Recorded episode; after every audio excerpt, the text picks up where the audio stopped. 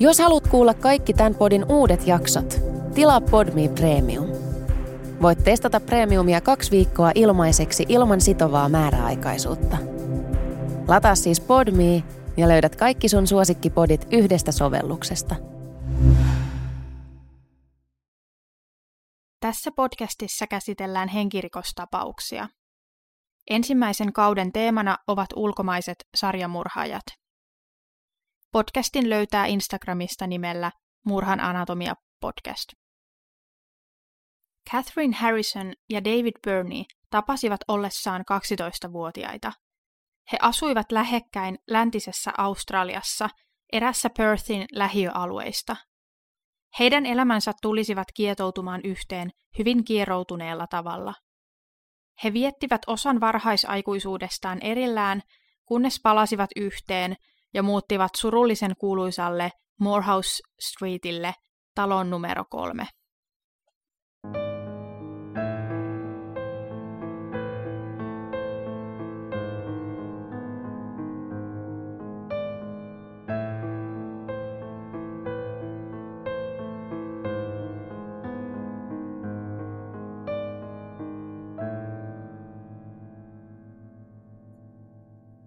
Catherine Harrison syntyi vuonna 1951 lähiössä Perthin keskustan laitamilla. Catherinein äiti kuoli tytön ollessa kaksivuotias. Äiti kuoli synnyttäessään poikavauvaa, joka kuoli myös pian syntymänsä jälkeen. Catherine asui tämän jälkeen usealla eri sukulaisella ja lyhyen aikaa myös Etelä-Afrikassa, josta muutti takaisin Perthin itäiseen lähiöön. Catherinea on kuvailtu lapsena hyvin yksinäiseksi ja jopa epätoivoiseksi. Hänellä ei ollut paljon ystäviä. David Burney syntyi samana vuonna 1951. Hän eli vanhempiensa kanssa ja oli viidestä sisaruksesta vanhin. Perhe oli kaoottinen, väkivaltainen ja vähävarainen ja sosiaaliviranomaiselle erittäinkin tuttu. Äiti oli alkoholisti ja pahoinpiteli lapsiaan usein. Vanhemmat eivät tehneet ruokaa lapsilleen. Äiti antoi kuopuksensa vauvaikäisenä sisarustensa hoidettavaksi. Talo oli siivoton. Tuohon aikaan naapurustossa huhuttiin myös insestistä, mutta siitä ei ole ilmeisesti varmuutta. 1960-luvun alussa Perhe muutti samaan lähiöön, jossa Catherine Harrison tuolloin asui. David ja Catherine siis tapasivat 12-vuotiaina ja aloittivat suhteen jo 14-vuotiaina. Vaikka he viettivät osan nuoruudestaan välillä erossa toisistaan, heidän keskinäinen vahva yhteytensä säilyi taukojenkin yli. David oli aloittanut rikollisen uransa pikkurikoksilla jo kahdeksanvuotiaana. Teini-ikäisinä ja nuorina aikuisina he tekivät yhdessä kymmeniä asuntomurtoja ja varastelivat autoja. David joutui jatkuvasti vankilaan nuoruudessaan. 15-vuotiaana hän meni töihin tallille, koska halusi olla joki. Tänä aikana hänen rikoksensa alkoivat saada seksuaalisia motiiveja. Hän syyllistyi nimittäin itsensä paljasteluun ja hevosten pahoinpitelyyn sekä yritti raiskata erään vanhemman tallilla työskentelevän naisen. Hän sai tapahtuneen jälkeen potkut talleelta.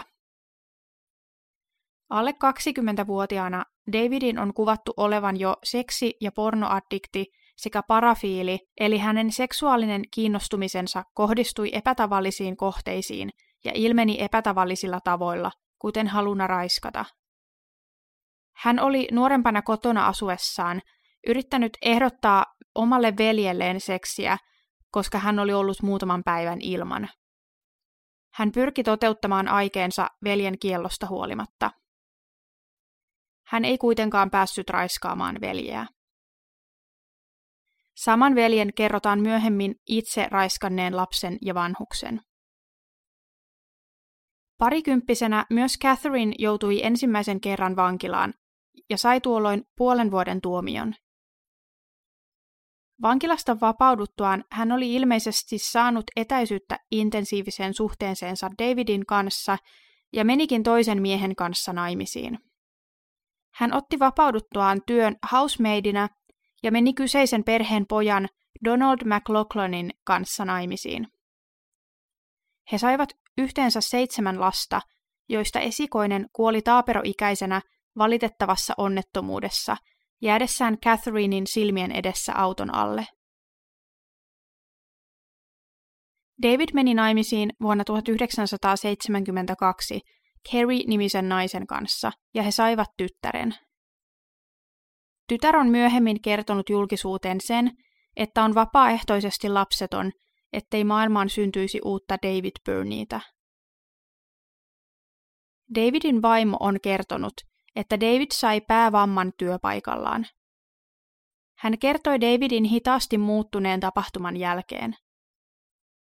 David alkoi harrastaa avioliiton ulkopuolisia suhteita ja laittoi jopa lehteen seuranhakuilmoituksen. Davidille ei tuntunut riittävän mikään seksuaalisesti. Avioliitto loppui kymmenen vuoden jälkeen, kun David toi kotiinsa 16-vuotiaan tyttöystävänsä asumaan hänen ja vaimonsa kanssa. Tämä oli ilmeisesti viimeinen niitti, ja Carrie muutti heidän yhteisen lapsensa kanssa pois. Davidin on kuvattu olevan seksiaddikti ja seksuaalisen käytöksensä suhteen poikkeava jo ennen avioliittoa, eikä päänvamman vakavuudesta ja muista mahdollisista seurauksista ole tarkempaa tietoa löydettävissä. Avioeron jälkeen vuonna 1983 David ja Catherine tapasivat uudelleen vuosien tauon jälkeen ja alkoivat tapailla. Myös Catherine oli ollut onneton suhteessaan Donaldin kanssa. Hän jätti miehensä yllättäen eräänä päivänä, mutta vasta vuonna 1985, ja muutti Davidin luo asumaan. Lapset jäivät entiselle miehelle. Catherinein kuvataan olleen hyvin riippuvainen Davidista emotionaalisesti. Asetelma tuntui tuohon aikaan olevan kallellaan siihen suuntaan, että Catherine tekisi mitä vain miellyttääkseen Davidia, joka vaikutti hallitsevammalta osapuolelta suhteessa. Näin Catherine on itsekin myöhemmin myöntänyt. Pari muutti asumaan toiselle Perthin lähiöalueelle kaupungin eteläosaan, Willigeen, Morehouse Streetille, jonka mukaan tulevat rikokset tultaisiin myöhemmin nimeämään. Talo oli likainen ja siivoton, ja pari käytti siellä runsaasti päihteitä, kuten kannabista, heroiinia ja reseptilääkkeitä. Catherine muutti tuolloin sukunimensä Burniksi, mutta pari ei mennyt virallisesti naimisiin. David meni töihin autoromuttamalle myymään autojen varaosia. Töissä häntä kuvattiin luotettavaksi ja älykkääksi. Samaan aikaan Kotona hän alkoi tuottaa yhä enemmän sadomasokistisia fantasioita. Pian Morehouse Streetille muutettuaan pari alkoi suunnitella murhaa. Davidilla oli fantasioita, joita halusi toteuttaa, ja Catherine oli halukas auttamaan, sillä halusi tehdä mitä tahansa miellyttääkseen Davidia. He käyttivät suunnitelman pohjana kirjaa nimeltä Perfect Murder. Tämän johdosta syyskuussa 1986 David laittoi lehteen ilmoituksen, jossa etsittiin 18-24-vuotiaasta naista pikaisesti vuokralle jaettavaan yksiöön. Tällä ilmoituksella oli ilmeisesti tarkoitus etsiä potentiaalista uhria. Mary Nilsson oli 22-vuotias yliopisto-opiskelija University of Western Australiassa. Hän teki vapaa-aikanaan töitä Delicatessenissä. Hän näki ilmoituksen lehdessä alennuksessa olevista autonrenkaista ja otti yhteyttä myyjään. Hän tapasi myyjän autoromuttamolla ja myyjä näytti renkaita ja sanoi, että hänen kotonaan olisi paremmat ja halvemmat. Mies, jonka kanssa hän asioi, oli David Burney joten 6. lokakuuta 1986 Mary koputti Morehouse Street kolmosen ovelle.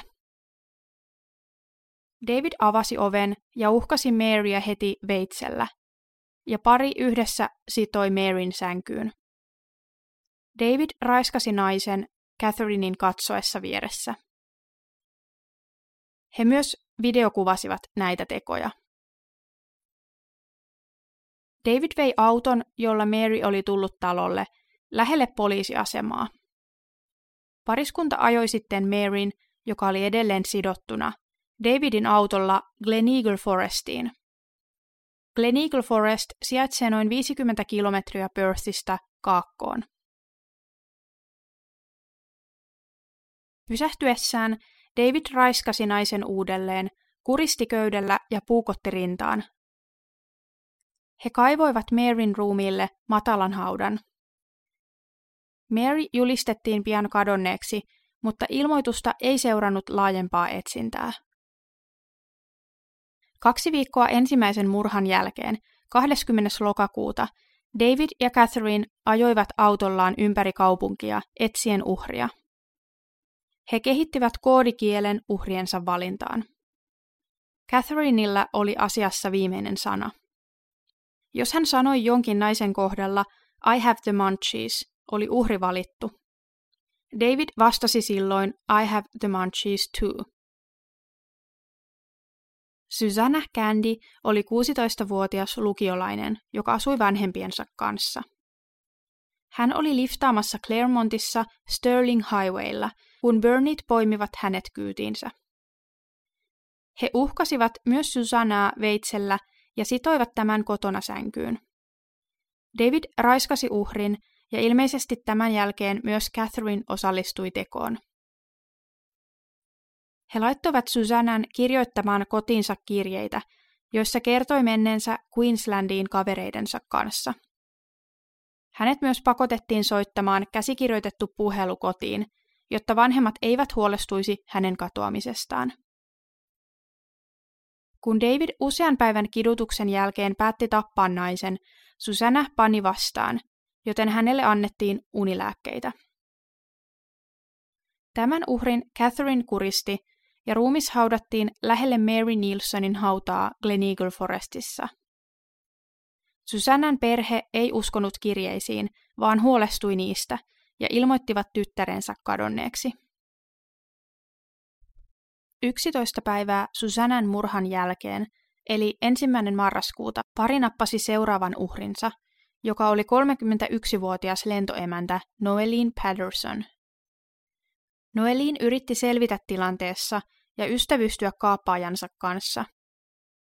David ihastuikin kovasti tähän naiseen ja piti naista kotonaan kolme päivää. Catherine tuli mustasukkaiseksi ja käski Davidia valitsemaan heidän välillään, tai Catherine tappaisi itsensä. Noelinille annettiin unilääkkeitä ja David kuristi tämän. David halusi haudata ruumiin eri paikkaan kuin edelliset, koska nainen oli hänestä erityinen. Hauta kaivettiin kuitenkin edelleen tuonne Gleneagle Forestiin. Catherine heitti mielenosoituksellisesti hiekkaa Noelinin ruumiin kasvoille ennen hautaamista. Naisten katoamiset eivät aluksi herättäneet suurta huomiota, sillä Susanan omaisille sanottiin, että tyttö on todennäköisesti vain karannut. Pikkuhiljaa poliisit alkoivat jo epäillä sarjamurhaajan mahdollisuutta, kun useampi nainen alkoi kadota samalta alueelta lyhyen ajan sisällä. Vain päivä edellisen murhan jälkeen, 5. marraskuuta, pariskunta otti kyytinsä 21-vuotiaan Denise Brownin, joka oli liftaamassa kotiin. Denise koki hyvin samanlaisen kohtalon. Myös hänet pakotettiin soittamaan puhelu, että on kunnossa. Lopuksi Denisille annettiin unilääkkeitä ja hänet vietiin tällä kertaa Perthin pohjoispuolelle Gnangarapain plantaasille. Denis raiskattiin siellä uudelleen ja kurkku villettiin veitsellä. Kun Denis vielä nousi istumaan haudassaan, David iski naista vielä päähän kuolettavasti. Viisi päivää Denisin murhan jälkeen, 10. marraskuuta, pari nappasi viimeisen uhrinsa, Kate Moyen. Kate oli 17-vuotias ja neuvokas, sillä kun hänet oli viety pariskunnan kotiin, hän piilotti asuntoon tavaroitaan vihjeeksi siitä, että oli ollut talossa, sillä hän pelkäsi tulevansa murhatuksi. Hän pyrki ystävystymään Catherinein kanssa, ja siksi saikin suostuteltua häntä välillä avaamaan siteet ja päästämään kädet vapaaksi. Kun aamulla Davidin lähdettyä töihin ja Catherinein avatessa ulkooven huumedealerilleen, Kate näki tilaisuutensa tulleen ja pääsi pakenemaan talosta. Hän juoksenteli puolipukeisena naapureiden pihoilla, kunnes löysi marketin ja kertoi hysteerisenä, mitä on tapahtunut ja että haluaa soittaa poliiseille. Hän kertoi tulleensa kaapatuksi ja raiskatuksi. Hän kertoi saaneensa unilääkettä, mutta sylkäisseensä sen sängyn viereen. Hän osasi kertoa osoitteen ja asunnon puhelinnumeron. Hänet vietiin kuulusteltavaksi Palmyran poliisiasemalle. Katia kuulusteli vastavalmistunut 22-vuotias Laura Hancock, joka ei ollut koskaan ennen kuulustellut uhria tai ollut tekemisissä raiskausjutun kanssa. Hän itse epäili, että kokeneemmat kollegat eivät uskoneet teinitytön tarinaa ja siksi antoivat jutun kokemattomimmalle poliisille hoidettavaksi. Keitin tarina oli täynnä yksityiskohtia, ja Keitin käytös ja olemus vakuuttivat Laura Hancockin tarinan aitoudesta. Kate oli varma, että uhreja oli ollut muitakin, ja että hän olisi itse kuollut, ellei olisi päässyt karkaamaan. Laura tajusi, että tapaus vaati välitonta toimintaa. Hän ja Kate yhdessä saivat muut poliisit vakuuttumaan tarinan aitoudesta. He menivät pidättämään epäiltyjä Katein odottaessa poliisiautossa. He odottivat asunnon ulkopuolella, että Catherine tulisi kotiin ja pidättivät tämän. Davidin he hakivat hänen työpaikaltaan. Catherinea ja Davidia kuulusteltiin erikseen, ja aluksi he eivät kertoneet mitään raskauttavaa. Heitä epäiltiin siis jo useamman naisen katoamisesta. David väitti, että Kate oli tullut heille omasta tahdostaan ja että seksi olisi tapahtunut yhteisymmärryksessä. Poliisit olivat jo löytäneet Morehouse Streetin asunnosta Katein sinne piilottamat tavarat. Yhtäkkiä David alkoi puhua. Häneltä kysyttiin, että eikö hän voisi kertoa, missä naiset ovat, johon David vastasi, että heitä oli itse asiassa neljä. Catherine sai kuulla, että David oli tunnustanut, ja hänkin alkoi puhua. Heidät vietiin näyttämään, missä uhrien ruumiit ovat. Ensin he kävivät pohjoisessa Gnangorassa ja sitten etelässä Gleneagle Forestissa. Catherine oli itse halunnut näyttää Noelin Pattersonin haudan ja sylkisen päälle sen löydettyään. Pariskunnalle luettiin syytteet marraskuussa 1986. Heitä syytettiin neljästä murhasta ja viimeisen uhrin Katein kidnappauksesta ja raiskauksesta. Murhiin viittasi suunnitelmallisuus ja raakuus. Oikeudenkäynti alkoi helmikuussa 1987 ja pariskunta tunnusti murhat. David oli sanonut, että tunnustaminen olisi vähintä, mitä hän voisi tehdä lievittääkseen uhrien omaisten kärsimystä. He saivat kummatkin elinkautisen vankeustuomion, ja siihen aikaan se tarkoitti sitä, että 20 vuoden kuluttua he voisivat olla ehdolla ehdonalaiseen. Oikeuden tuomari totesi, että hänen mielestään kummankaan ei tulisi koskaan vapautua vankeudesta. Muutaman muun naisen katoamistapausta on ehdotettu Burniin pariskunnan tekemäksi. Yhden naisen katoamisen ehdotettiin liittyvän Davidiin, mutta Davidin silloinen vaimo tarjosi tälle ajalle alibin. Cheryl Renwick katosi toukokuussa 1986 ja hänen omaisensa uskovat edelleen, että Burnit voisivat olla vastuussa. Tämä olisi siis tapahtunut ennen tiedossa olevaa murha-aaltoa. Tutkijoiden mukaan tapauksen modus operandi ei sovi Burnieihin. Burnin talon lähellä Hastings Streetiltä oli ennen murhien esiintuloa löytynyt joitakin luita ja naisen alushoudut haudattuna. Kun murhat tulivat julkisuuteen, työntekijät, jotka olivat nämä löydöt tehneet, ilmoittivat niistä poliisille. Alueella tehtiin laajat kaivaukset, mutta enempää ihmisen jäänteitä ei paljastunut, eikä luita ole voitu liittää Burnien pariskuntaan. Catherinein vankeusajan alku oli vaikea muun muassa heroiinista vieroittumisen vuoksi. Catherine syytti kiinni jäämisestä itseään. Hän koki, että hänen olisi pitänyt olla varovaisempi ja estää Katein pakeneminen. Catherine työskenteli vankeusaikanaan kirjastossa. Hän esitti surevansa uhreja, erityisesti nuorinta 15-vuotiasta Susannaa. Catherinein kerrotaan olleen myös kirjeenvaihdossa kahden muun kuuluisan naismurhaajan, nimittäin brittiläisen Myra Hindleyin ja yhdysvaltalaisen Eileen Warnocksen kanssa. David jatkoi väkivaltaista toimintansa Kasuariinan vankilassa ja joutui usein tappeluihin ja päätyi lukemattomia kertoja paikattavaksi vankilan ensiapuun. David kertoi kaipaavansa Catherinea. He lähettivät aluksi lähemmäs 3000 kirjettä toisilleen. Vuonna 1992 David väitti, että olisi muitakin murhia, ja häntä ajelutettiinkin Perthin kaduilla, mutta hän ei pystynyt osoittamaan uusia ruumiiden hautapaikkoja. Vuonna 2005 David hirttäytyi omassa sellissään 54-vuotiaana.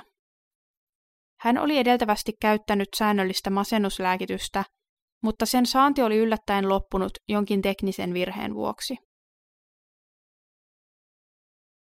Davidin ja Catherinein kirjeenvaihto oli loppunut 90-luvun loppupuolella, ja Catherinein kiinnostus alkoi hiipua. Hän itse toivoi pääsevänsä ennen pitkää ehdonalaiseen, ja ajatteli sen onnistuvan todennäköisemmin, jos hän katkaisisi sitensä Davidiin. Vuonna 2007 Catherine haki ehdonalaiseen. Vaikka hänen katsottiin olevan epätodennäköinen rikoksen uusia, hylättiin hakemus rikosten vakavuuden vuoksi. Viimeksi Catherinein ehdonalaisanomus on hylätty vuonna 2016. Western Australian lakien mukaan ehdonalaiskuulemiset ovat pakollisia ja säännöllisiä kolmen vuoden välein sen jälkeen, kun minimirangaistus oli suoritettu. Vuonna 2016 selviytynyt uhri Kate Moyer alkoi kampanjoida tuomittujen rikollisten rankempien rangaistusten ja tiukempien ehdonalaisehtojen puolesta. Hän esitti, että vakavammista rikoksista tuomittujen henkilöiden ehdonalaiskuulemisia ei enää jatkettaisi automaattisina. Tämä helpottaisi uhrien ja uhrien omaisten kärsimystä, ettei heidän tarvitsisi pelätä uudelleen ja uudelleen tekijöiden vapautumista. Vuonna 2018 uusi laki esiteltiin parlamentille, mutta muutoksia lakiin ei ole ilmeisesti vielä tehty. Seuraavaksi ote Katein vetoomuksesta. I am campaigning for no parole for premeditated murderer and repeat sex offenders, and the revocation of mandatory parole. Murderers revoke their right to return to society upon taking another's life. Rehabilitation is not an option for the crime of murder. They have taken away the ability of another to live, love, and enjoy life. I demand that they, in return, forfeit their life and are punished with life imprisonment. Similarly, repeat sex offenders have shown that they cannot be rehabilitated.